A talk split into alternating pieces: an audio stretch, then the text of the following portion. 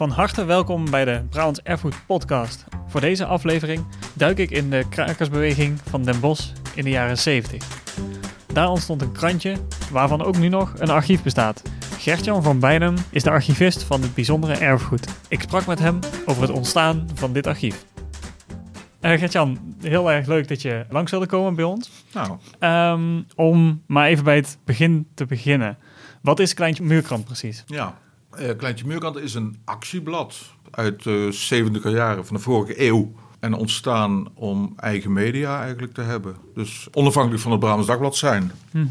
En van, vanuit welke beweging dan precies? Nou, het begon natuurlijk allemaal vanuit de kraakbeweging hier in Den Bosch.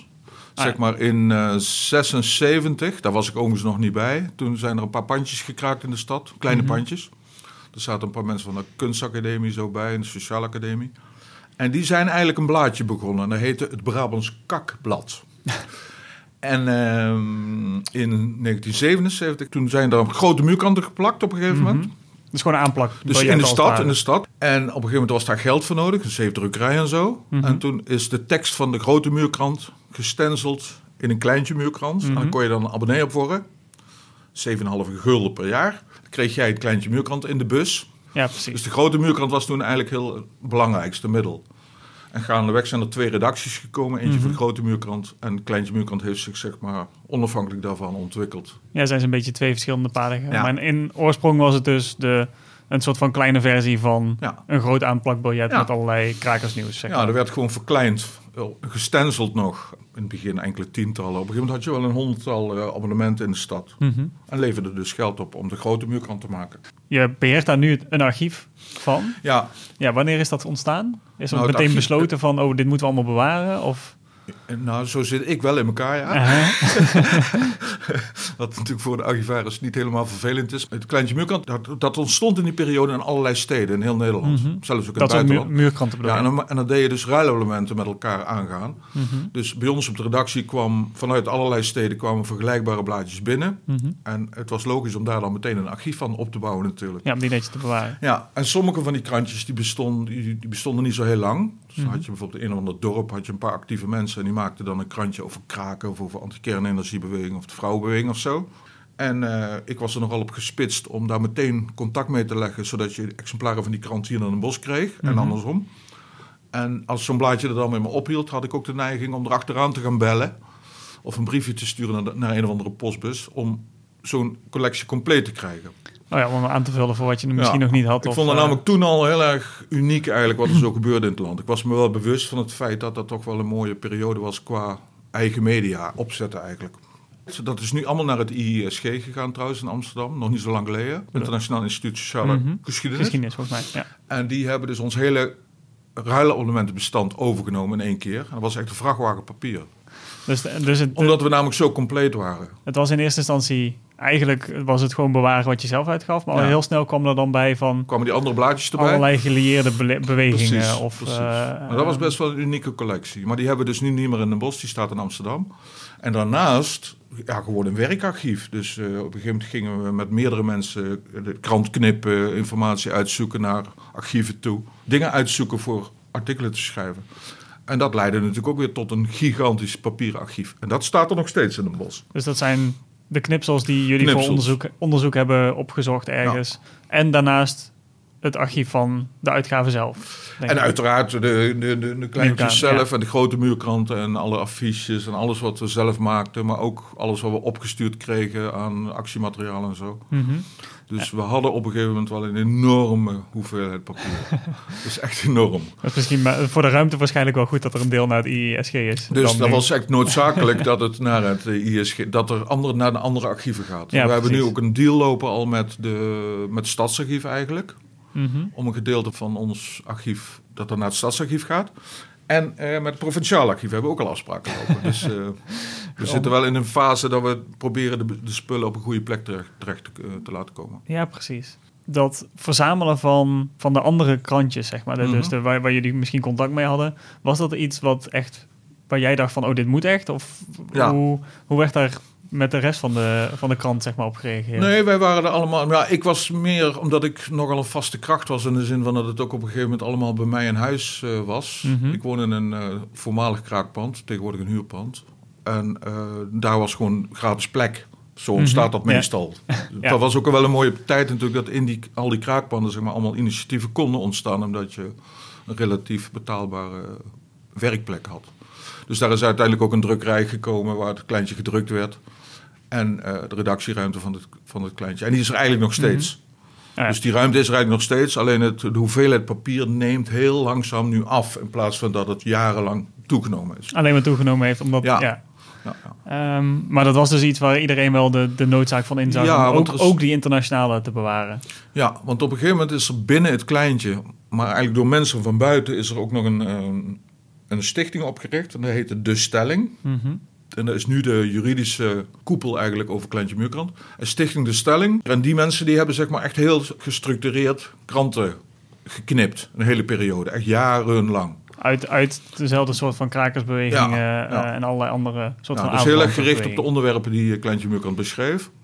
En ook heel erg lokaal. Dus om de geschiedenis van de bossenbeweging om die vast te leggen. Ah, Oké. En daar hebben we nou heel veel profijt van. Want we zijn met een aantal mensen bezig een boek te schrijven. Mhm. Over die specifieke bossen actiebeweging, zeg maar, in de 70 en 80 jaren. Dus dat komt nou heel mooi van pas. Het plan is ook om als dat boek klaar is, duurt nog wel een jaartje denk ik, misschien nog wel twee.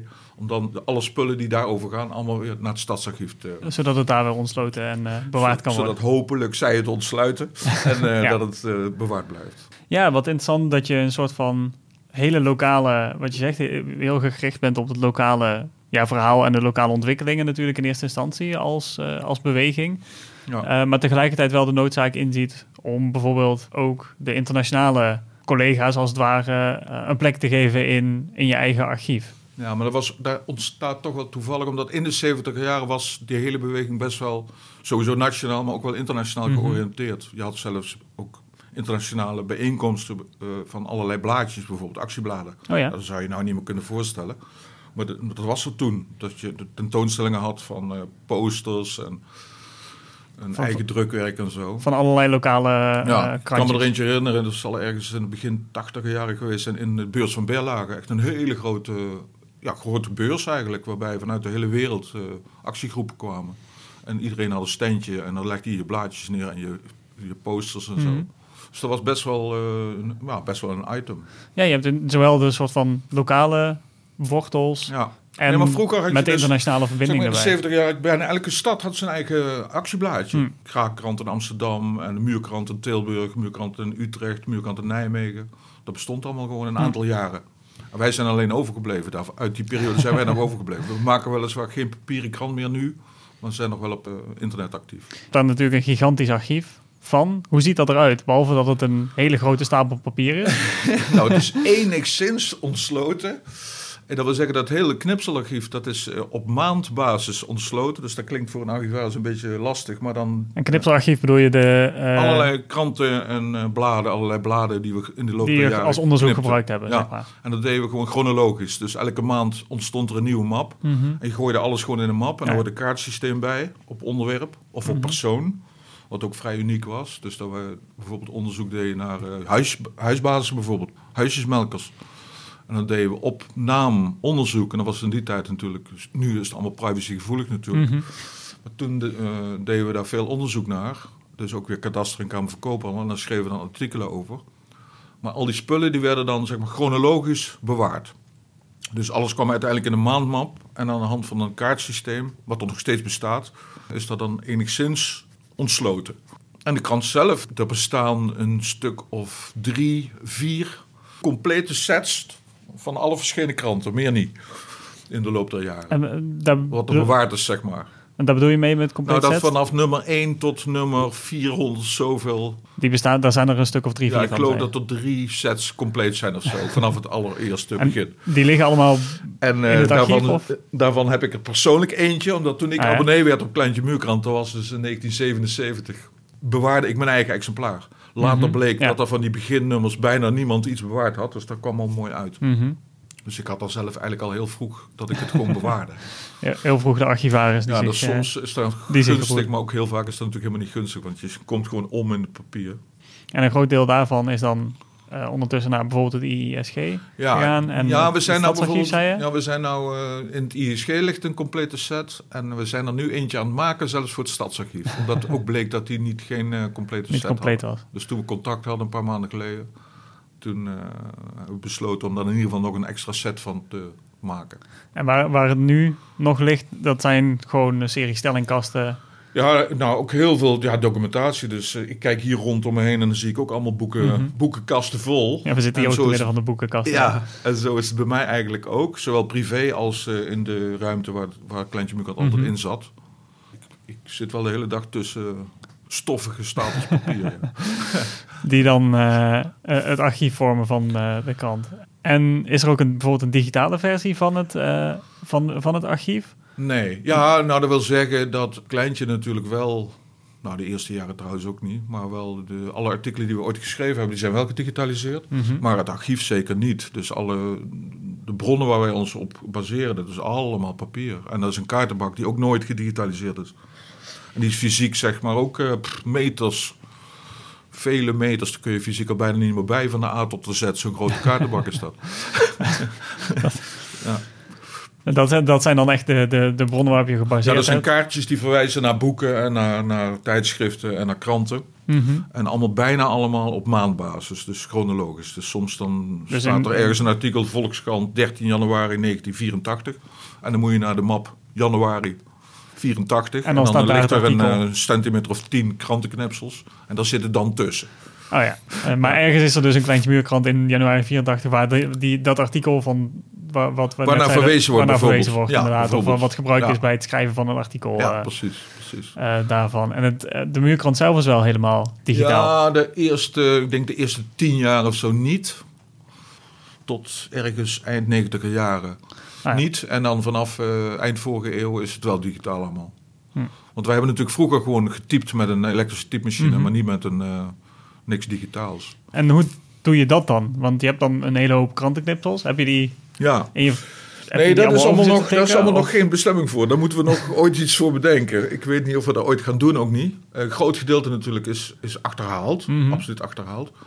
Maar eh, ja, er zitten ook allemaal internationale artikelen in en, en, en kopieën van de kadaster en, en allerlei archiefwerk. Ik vrees dat we daar nooit uit zullen komen. Dus dat zal op een gegeven moment, denk ik, eh, allemaal bij de, in de oud-papiercontainer terechtkomen, vrees ik.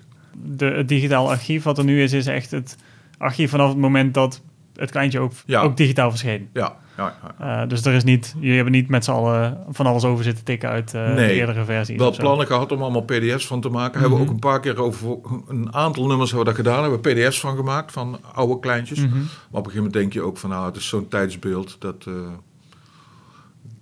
Zo'n tijdsbeeld. eh, ja, ik bedoel 70 en 80 jaren. Ik bedoel, wie gaat er nou nog een artikeltje uit Kleintje Muurkant eh, lezen uit eh, 1980?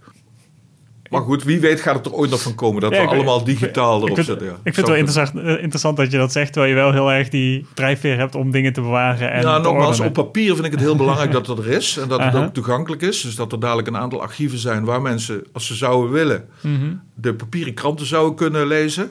Maar of er nou nog zoveel mensen zijn die een stukje gaan lezen over de Bosse kraakbeweging uit de 70 jaren, ik heb geen idee. Is dat dan omdat je denkt dat de inhoud niet meer... Ja, nou Relevant ja is, ook omdat of- ik weet dat we natuurlijk vroeger ook hele slechte stukken hebben geschreven. Ah, dat is het.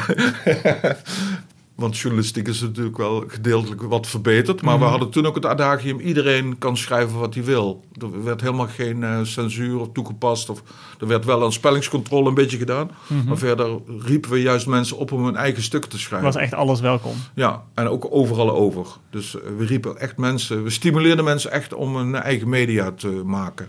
Dus wij waren als redactie schreven ook wel eigen stukken, maar het Mhm. ging eigenlijk meer om het verzamelen van informatie. En daarom hebben er ook hele slecht geschreven stukken in kleintje gestaan. Maar eh, ja, ik vond dat per- per- persoonlijk bijvoorbeeld nooit een probleem. Ik Ah. vond dat ook wel wat hebben, dat mensen op die manier ook leerden eh, dingen onder woorden te brengen. En, eh, ja. Dat is dan misschien de reden dat het niet meer eh, inhoudelijk niet meer interessant is om die helemaal te gaan digitaliseren. Ja, nou ja, goed. Af en toe waren er natuurlijk best wel goede artikelen. Nou, ik zeg niet dat we het niet doen. Ik denk, ik denk eigenlijk dat we het wel een keer moeten doen. dat we toch een keertje digitaal moeten ontsluiten, ja. ja. We hebben wel heel veel grote muurkranten gedigitaliseerd overigens. Als Ja. plaatje. Die staan alleen nog niet voor iedereen toegankelijk op het net. Moeten we ook maar een keertje gaan doen, ja.